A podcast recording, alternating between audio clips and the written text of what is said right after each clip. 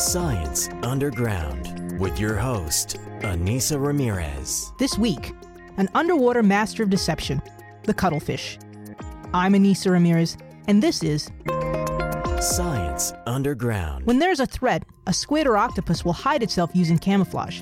But there's a lesser-known member of the cephalopod family that is also a master of disguise, and that's the cuttlefish.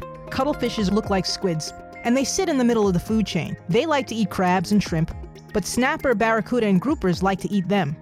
So the cuttlefish had to come up with a clever way to survive, and that's camouflage. The animals are soft-bodied, and they're made up of almost all protein, so they are a really delicious meal out there in that food chain. That's marine biologist Roger Hanlon, who's an expert on these animals.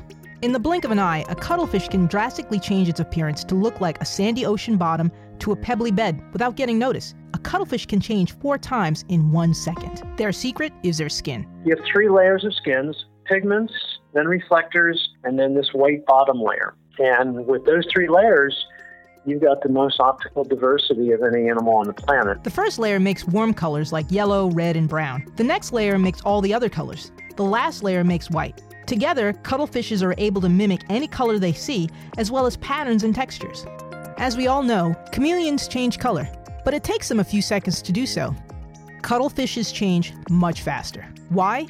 It has to do with the way these animals tell their body to change. Chameleons put hormones into their bloodstream to send the message, and this takes a few seconds.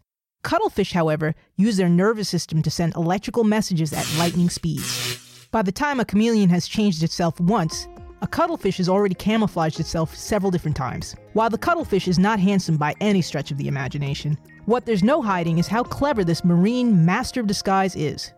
I'm Anissa Ramirez, and this was Science Underground.